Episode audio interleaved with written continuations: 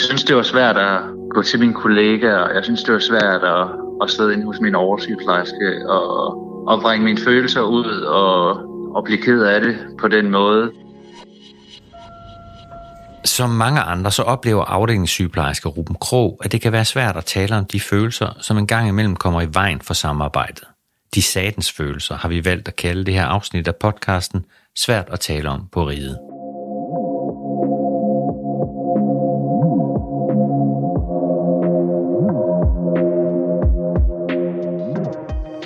Vi skal høre mere til Rubens historie lidt senere. Denne episodes øvrige hovedpersoner er ledende overlæge Morten Sibel og ledende oversygeplejerske Karina Brun, som jeg har her i studiet for at diskutere, hvorfor det er svært at tale om følelser i arbejdet på Rigshospitalet. Velkommen til jer begge to. Mange tak. Tak. Vi skal også tale om, hvad konsekvensen er, øh, hvis vi skjuler vores følelser, og endelig, hvad man som leder og arbejdsplads skal gøre for at gøre det lettere at tale om de satans følelser. Øh, men jeg kunne godt tænke mig at starte med at spørge jer, er der nogle følelser, det er sværere at tale om end andre? Er det for eksempel lettere at vise vrede, end at vise, om man er ked af det? Hvad tænker du, Morten? Mm, det kan det vel godt være i nogle sammenhæng. Jeg tror, det her afhænger meget af det miljø, man er i. Ja, det kan godt være, at allerede ligger kontroversielt ud. Det kan være lidt øh, kønsdomineret. Siger det bare højt, for det, det skal vel også fylde lidt i det her rum her. At vi øh, selvfølgelig er øh, også både af vores køn har forskellige indgangsvinkler. Jeg har været i to meget forskellige miljøer. Jeg er faktisk tømmer, før jeg blev læge, og der var der kun mænd. Og der var det næsten altid vrede, der kom til udtryk der. Der var ikke så mange, der græd. Når man gjorde det, så blev der lukket hurtigt ned for det. Og omvendt har jeg måske set mere ked af det, uden at det skal være sådan en generalisering med de kvindelige grupper, som du også har på resultatet, selvom der er, jeg tror det er 8 procent mænd af sygeplejersker, ikke? så må man stadig sige, at det er et kvindedomineret fag. Øhm, jeg tror i min sådan kirurgiske gruppe, at det er der dagligt fred og frustrationer, øh, som kommer til udtryk, øh, men ikke særlig meget kederlighed. Og det er da noget, vi arbejder lidt med. Jeg tror også meget, det handler om, hvad det er for en situation, det handler om. Fordi hvis det kan være nogle relationer, enten over for patienterne eller over for hinanden, så kan det sagtens være det at blive ked af det, der fylder meget, men det kan være, hvis øh, Morten eller jeg kommer og siger, at nu handler det om noget med nogle besparelser, så kan de føle det vældig uretfærdigt og, og voldsomt vrede over for det. Og så tror jeg, at Morten har rigtig meget ret i, at det også er øh, kønsbestemt, og øh, også noget med den kultur og, og det miljø, man færdes i til hverdag. Og jeg tror også, at der er forskel på, om man er et kirurgisk speciale, eller man er et medicinsk speciale. Men jeg synes, øh, vi lige skal springe nu her til, til en, et eksempel på en følelse, som, som skabte lidt øh, problemer. Så vi øh, hører lige Ruben Krogs historie. Det var en morgen, øh, jeg sad på øh, mit kontor og kiggede på noget vagtplan, og ind kommer der en af mine medarbejdere, øh, som jeg tydeligt kan se er, er vred, men øh, jeg ved ikke helt hvorfor. Det kommer ud af munden på hende, at jeg har gjort, at hun ikke kan være sammen med sit barn i påsken, og derudover så svarer jeg ikke hurtigt nok på mine mails, og jeg er ikke synlig nok i teamet, og der er mange, der synes, øh, at jeg er for hård, og man kan ikke komme til mig. Så jeg blev meget paf i, i den situation. Øh, jeg blev ked af det, jeg blev øh, frustreret, jeg tror, jeg kom til at vende mine følelser ind mod mig selv, og, og efterrationaliseret om, at måske var det mig, der lavede for mange fejl. Og senere på dagen, øh, der talte jeg igen med mine medarbejdere om, at, at det var en uh, uacceptabel opførsel øh, uh, over for mig, at, at det skulle finde en anden måde at, at kommunikere på, hvilket jeg synes, jeg fik gjort på en fin måde. Øh, vi øh, gik fra hinanden, og vi øh, gav hinanden hånden og et nik til, at, at vi skulle se fremad nu og, og lære at kommunikere på en anderledes måde, end, end den måde, der var foregået i dag.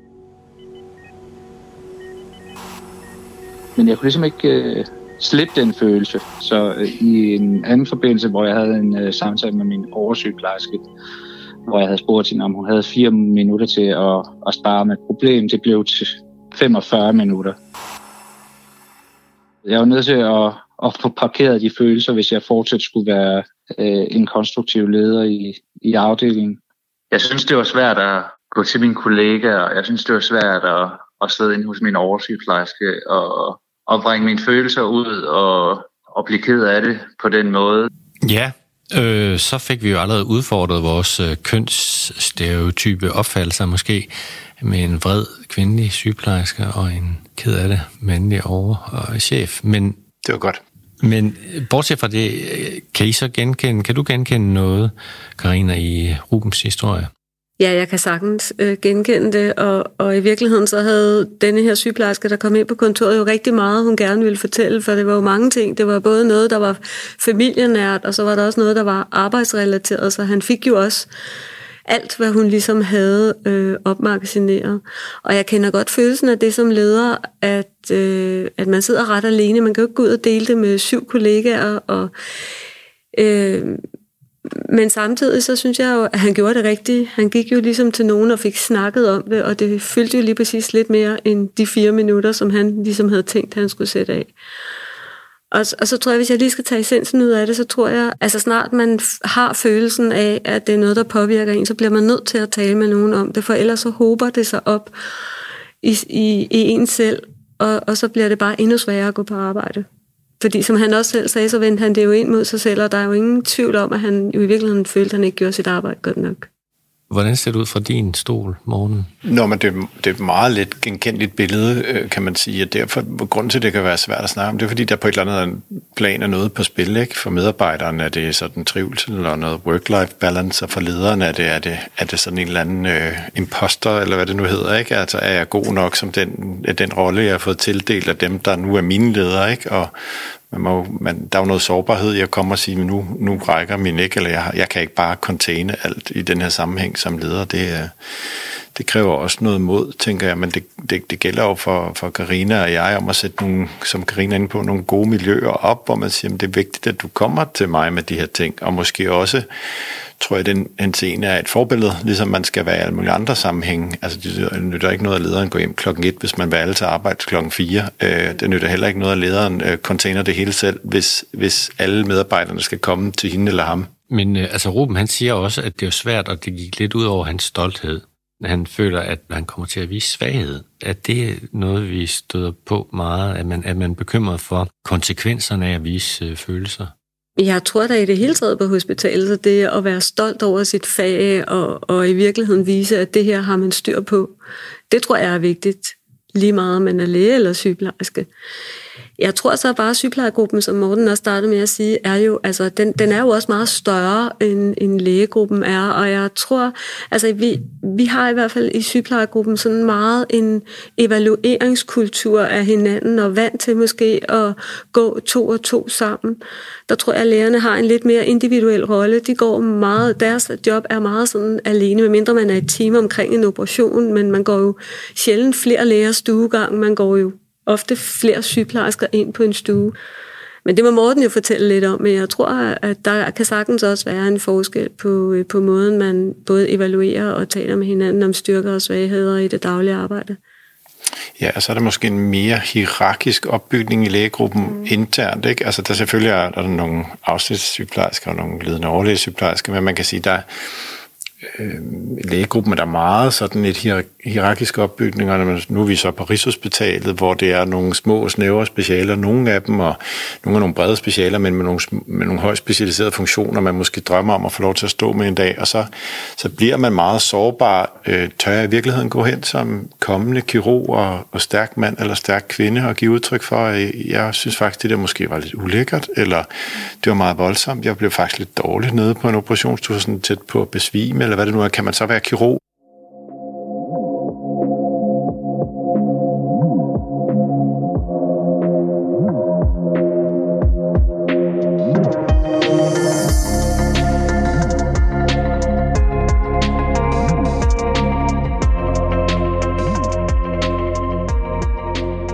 Morten, du lægger lidt op til, at i øh, for eksempel blandt dine kollegaer og dine medarbejdere, som er kirurger, at der kunne man måske, der vil du gerne have, at man bliver bedre til at tale om følelser. Og det er måske ikke nødvendigvis de aggressive øh, følelser, som man har svært ved. Nej, de kommer lidt ud af sig selv, ikke? men der kan også være en berøringsangst internt i gruppen om, at man er rigtig sur på hinanden, og det er jo synes jeg som leder altid en udfordring. Hvornår skal man træde ind i det rum og løse konflikten, og hvornår skal man lade de medarbejdere på en helt naturligvis, det er jo voksne mennesker, de kan godt løse tingene selv, men nogle gange går de hårdknude, og det synes jeg kan være lidt svært en gang imellem, især som ung leder, som jeg er. Jeg har ikke været der så mange år trods alt. Men, øh, men du har fuldstændig ret i, men det skal jo ikke være at snakke om følelser bare for følelsernes skyld. Der skal ligesom også være et behov. Så man skal passe på med heller ikke at sige, nu skal vi sætte os ned i et rum og snakke om følelser. Det vil, det vil få mine kirurger til at skrine bort. De kunne simpelthen ikke gøre det, men jeg kunne da godt tænke mig, at man en gang mellem rakte hånden op til morgenkonference og sagde, det der, der skete det, det, og jeg må bare sige, øh, jeg har det faktisk dårligt. Altså, jeg, jeg har det sgu ondt i, og jeg er ked af det, der sker. Jeg synes, det var ret voldsomt. Øh, og så lad den parkere der og så kan det være en eller anden overlæge, lige samler en op bagefter, som en naturlig ting at sige, har du noget, du har lyst til at snakke om? Sådan et miljø kunne jeg godt tænke mig at kunne arbejde, og det er ved at være der, men, men jeg synes personligt ikke, at vi er særlig gode til at tage fat om voldsomhederne. Altså, når de voldsomme oplevelser, vi oplever. Altså, vi, vi, øh, vi er rigtig gode til at snakke om hinanden, øh, men vi er ikke sådan vi, hos os kunne jeg godt tænke mig, at vi var bedre til at supervisere, for eksempel. Sådan helt grundlæggende, som man har i psykiatrien og mange andre steder. Det har vi slet ikke hos os, og vi oplever jo nogle ekstremt barske ting. Jamen, det er meget interessant. Jeg hørte faktisk på et øh, lederudviklingsprogram, at der var en overlæge fra Intensiv, som faktisk havde besluttet, at det skulle være hendes projekt, så der, man kunne ikke vælge det fra. Det var sådan, at man faktisk skulle alle sammen deltage i sådan en debriefing, efter der havde været nogle voldsomme episoder, selvom der var nogen, der sagde, det synes jeg faktisk ikke, jeg har brug for. Og, og, øh, og jeg, jeg synes også, at, at vi er på vej med, et, øh, med en hel del af det. Og det er, som Morten også siger, noget med at finde en balancegang, for vi kan jo ikke komme på arbejde hver eneste dag og starte med at tale følelser, og så bliver, vi jo, så bliver det lige pludselig ligegyldigt. Og så, øh, og så tror jeg også, at det vil være virkelig tungt for, for os alle sammen. Hvordan har du håndteret det som leder så, altså hvis det har taget overhånd? Ja, altså det forsøger vi jo, men det kan jo nogle gange være rigtig svært, men, men så er det jo et eller andet sted, så må man jo prøve sammen med sin arbejdsmiljørepræsentant og de øh, respektive personer, der er, og måske som en fælles afsnitsledelse eller afdelingsledelse, ligesom prøve at se, om man ikke kan få løst det, øh, sådan så man på en eller anden måde kan komme videre. Jeg tror, det, det handler om en afgrænsning ikke? og en jo. anerkendelse. Jeg, jeg kan Lige godt høre, du har det svært. Jeg kan godt høre, I har det svært. Ja. Og det her, det er, hvad vi kan gøre nu, men nu må vi også ligesom se på den opgave, vi skal løse. Igen balancen. Ikke? Altså jeg tror, som jeg siger til mange af de yngre læger, jeg møder, som er sådan meget grønne, og siger, du skal finde en balance i det her. Jeg tror, at hvis man tager det hele med hjem, skal man ikke være læge eller sygeplejerske. Hvis man ikke tager noget med hjem, skal man heller ikke være læge eller sygeplejerske, fordi så, så er man heller ikke det rigtige sted i den balance. Det er sådan noget, man skal træne og forme ordentligt. Men, men, men det er da sjovt nok, fordi nu snakker man i øjeblikket kører der meget om beredskab. Øh, vi får ikke snakket så meget om det psyk- psykiske beredskab. Der ligger det, det er faktisk sådan begravet fuldstændig et eller andet sted, hvor ingen rigtig løfter det op. Øh, men nu har det så været et år med sygeplejersker og læger, som egentlig har været på nogle specialer ret hårdt ramt og ret stresset. Hvem tager sig ligesom af det? Så der mangler også nogle grundlæggende værktøjer for, at vi som sundhedsvæsen får lov til at dyrke det, og det ikke bare ligger på det individuelle lederplan. Altså militæret og politiet er jo meget langt længere frem end os. Og det synes jeg er en lille smule kontroversielt, fordi det er ikke øh, kønsrelaterede, specielt sårbare miljøer, men, og de oplever ikke ting, der er mere voldsomme, end vi gør. Men hvorfor skal man som læge og sygeplejerske kunne containe ting? For det skal man bare, når man ikke kan det som soldat eller politimand. Det kan jeg ikke rigtig forstå altid.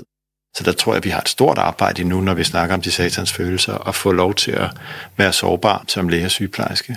Det, det har jeg faktisk ikke tænkt over, men det er jo i virkeligheden ret besynderligt, at vi ligesom både skal kunne rumme patienter, der har været bange og nervøse og angste, og i virkeligheden synes jeg også medarbejdere, der har været nervøse og angste og pårørende. Mm.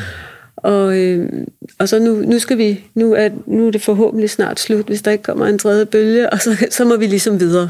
Mm. Så skal vi i gang med de fulde programmer igen, og men alle ved jo, når man har været i krig, at det er jo ikke der, man oplever PTSD. Det Nej, kommer bagefter, bagefter, ikke? Så det er jo lige nu, vi står i den periode, hvor vi i virkeligheden omkring psykisk sårbarhed og vores arbejdsmiljø burde være allermest opmærksom på, for vi fanger alle medarbejdere, har vi stedet de rigtige ting op i organisationen, som griber alle de lærer sygeplejersker, som egentlig har en masse ting, der nu vælter ud af dem, fordi nu er der lige pludselig lidt luft. Og der har vi jo så også en stor rolle som leder i at fange og se de enkelte, hvem, hvem er det og hvad drejer det sig om. Når man er sårbar, så lyder det lidt som, øh, må jeg sige noget i den her podcast, som er et rigtigt banord? altså i en kirurgisk setting, så vil man kalde det en rigtig vatpik, ikke?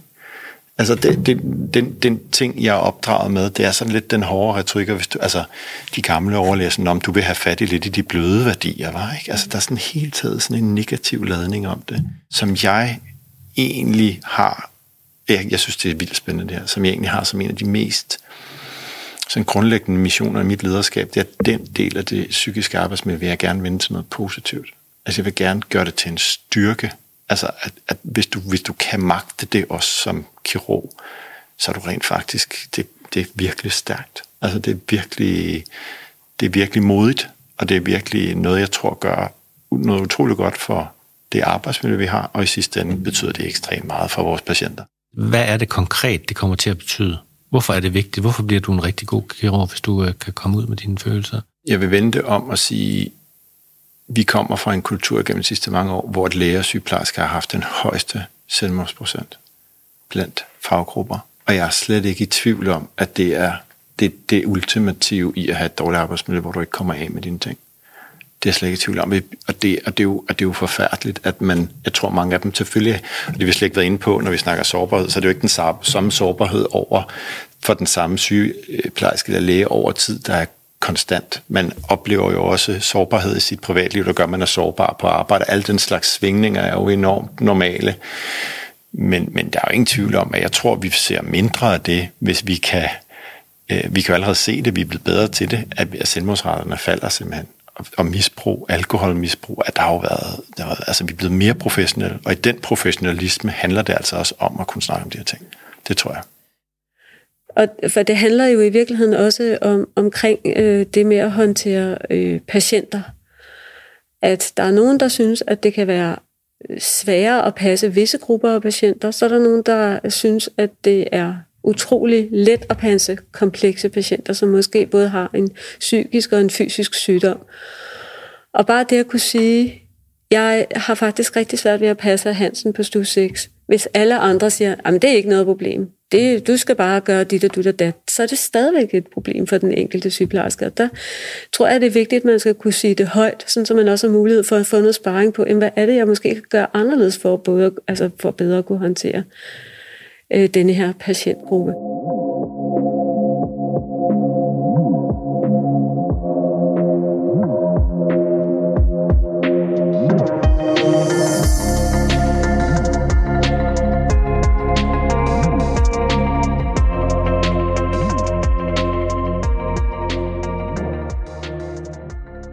Er der ikke forskel på, hvordan man påvirker sine omgivelser med en, øh, altså en kederhed eller en aggression? Altså, jeg synes, det kan være lige så slemt at være ignorant nærmest, og, og komme ind og ikke have øjenkontakt med nogen, som at være vred. Så, så ved man da, hvad det handler om. Hvis der er nogen, der går altså i virkeligheden er sådan lidt øh, ja, småfornærmet, eller hvad det nu kan være, ikke småfornærmet, men fornærmet, eller hvad det kan være for en følelse, og som ikke ligesom siger tingene højt, det synes jeg kan være lige så svært at håndtere. Og man så spørger, er der noget vej? Nej, nej, der er overhovedet ikke noget vej, og det lyser jo ud af personen, der er noget vejen. Så nogle gange så kan en aggressiv følelse jo ligesom være til at, at, at håndtere, fordi den, den kan man ligesom se og, og tale højt om. Den kan også punktere et eller andet en gang imellem, ja. som du sagde, ikke? Nå, ja. så nu er det ude, ikke? Og så, så er det det. Altså det andet kan være, kan være lige så svært, og så kan man jo gå sådan og tænke, ah okay, og så prøver man at observere for, er der noget, der ligesom gør, at personen har det sådan her. Det kan lige så vel være noget derhjemme. Det er jo svært at skille tingene fuldstændig ad, for man bliver jo påvirket af den verden, som også er uden for hospitalet, altså den, man ligesom er i til hverdag. Så det kan jo være alt muligt, der er årsag til, at personen har det sådan, og det er jo ikke alt, man skal konfrontere, trods alt. Men jeg tror, i den sammenhæng, der tror jeg, det er utrolig vigtigt, at man som leder også anerkender det, når man hører folk, der er ked af det, eller sure, eller giver hinanden et fur, og så egentlig bare ikke gå ind som leder altid og sige, det dur ikke, men være nysgerrig på at sige, og det tror jeg giver noget, noget godt arbejdsmiljø at sige, ja, hvad, hvad sker der med dig i dag? Altså, hvad, er der noget, der rører dig, siden du er at sådan plejer du ikke at snakke til folk, i stedet for, du ved, nå, sådan vil jeg altså bare ikke have det, men, men den nysgerrighed som leder, tror jeg i virkeligheden giver et enormt godt arbejdsmiljø. Det arbejder jeg meget med selv. Og sige, hvad, ho, hvad sker der her? Altså, kan du lige fortælle mig, hvorfor du reagerer sådan i dag? Øhm, det tror jeg, det kan jeg mærke på mine medarbejdere. Det, det, det kan de godt lide. Altså, på et eller andet plan. Og det tror jeg at det er den vej, man skal gå, så man virker mere troværdig, når Morten så også skal gå ind og spørge om det. Mm. Det er jo i virkeligheden, at man bare er interesseret i sine medarbejdere. Mm. Og det tror jeg er, er helt essentielt. Mm. Og det kan være stort eller småt. Mm. Og også hvis man bliver meget vred. Mm. Men som du siger, troværdig. Altså, det nytter heller ikke noget, og der er vi forskellige, så det nytter ikke noget, at jeg sætter mig ned og snakker om følelser hele tiden, hvis jeg ikke er sådan en som privat også. Og altså, der skal man finde en god balance med sig selv. Det tror jeg er utrolig vigtigt, altså troværdigheden i det. Morten, du siger, at man øh, skal være autentisk, ikke? Mm. Øh, hvis man ikke selv er god til det med følelser, så kan man ikke indføre det som i, i afdelingen, at sådan gør vi tingene. Misforstod jeg dig i det? Nej, det, det, det synes jeg egentlig ikke, men derfor kan man sige, at vi har jo alle sammen noget, vi skal arbejde med som mennesker, altså, og, og især som ledere, så kan man sige, at man skal være troværdig. Jeg kan ikke gå ud og sige, nu skal jeg snakke om følelser, hvis det er aldrig noget, jeg kan heller ikke gøre i mit privatliv. Men så kan man sige, hvis man, hvis man vil en kultur, så bliver man jo også nødt til at træne det. Men nu, nu er vi jo i gang med at have været et stykke tid, og, og rigtig spændende at tale om, hvad vi kan gøre.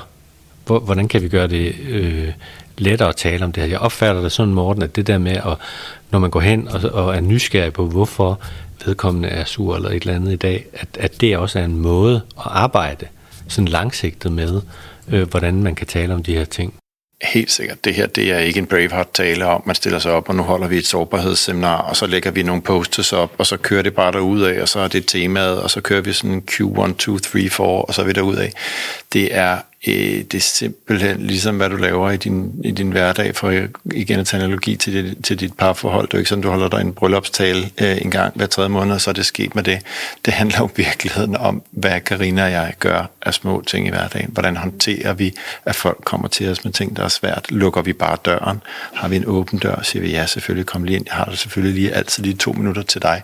Men så også sætte en ramme for det og sige, jeg har ikke tre kvarter til dig nu her igen for fjerde gang i den her uge. Det, det er ikke, altså som, som vi er inde på igen, balancen. Ikke? Altså, det er ikke det, der er meningen. Og jeg tror også, det er ret vigtigt, at man som leder ret hurtigt vender tingene mod folk selv i den her scene, om de følelser og siger, det kan du godt selv finde ud af. Og hvad tænker du er løsningen her, så man, så man heller ikke får sådan, vi skal ikke virke som sådan en sutteklud, forstå mig ret som leder, hvor man bare kan komme ind og aflevere sine ting. Det igen balancen.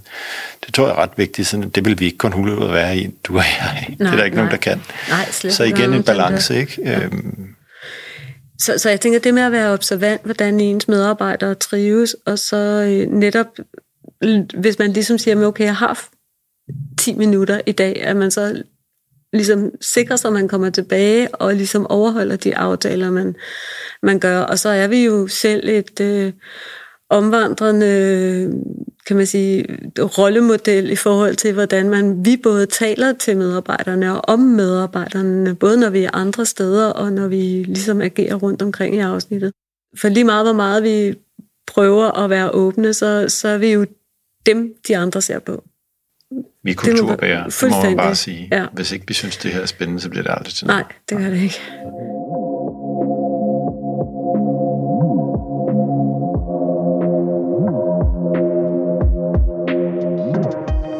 Svært at tale om på riget er en podcast fra Rigshospitalet.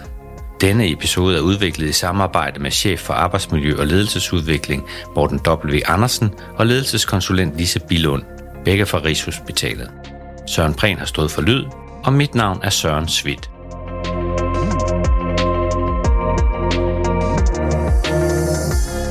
Tak til gæsterne i studiet, ledende overlæge Morten Sibel fra afdelingen for hjerne- og nervekirurgi – og Karina Brun, der er ledende oversygeplejerske i afdelingen for nyere sygdomme. Også tak til afdelingssygeplejerske Ruben Krog, der fortalte sin historie om nogle vanskelige følelser. Han er ansat i afdelingen for intensiv behandling i Center for Kræft og Organsygdomme. Rigshospitalet har udarbejdet nogle materialer om psykologisk tryghed, som du kan hente på intranettet, hvis du er ansat på hospitalet. Du finder dem under personale, arbejdsmiljø og trivsel. Hvis du ikke er ansat på hospitalet, kan du finde materialerne på Rigshospitalets hjemmeside. Søg på arbejdsmiljø og ledelsesudvikling.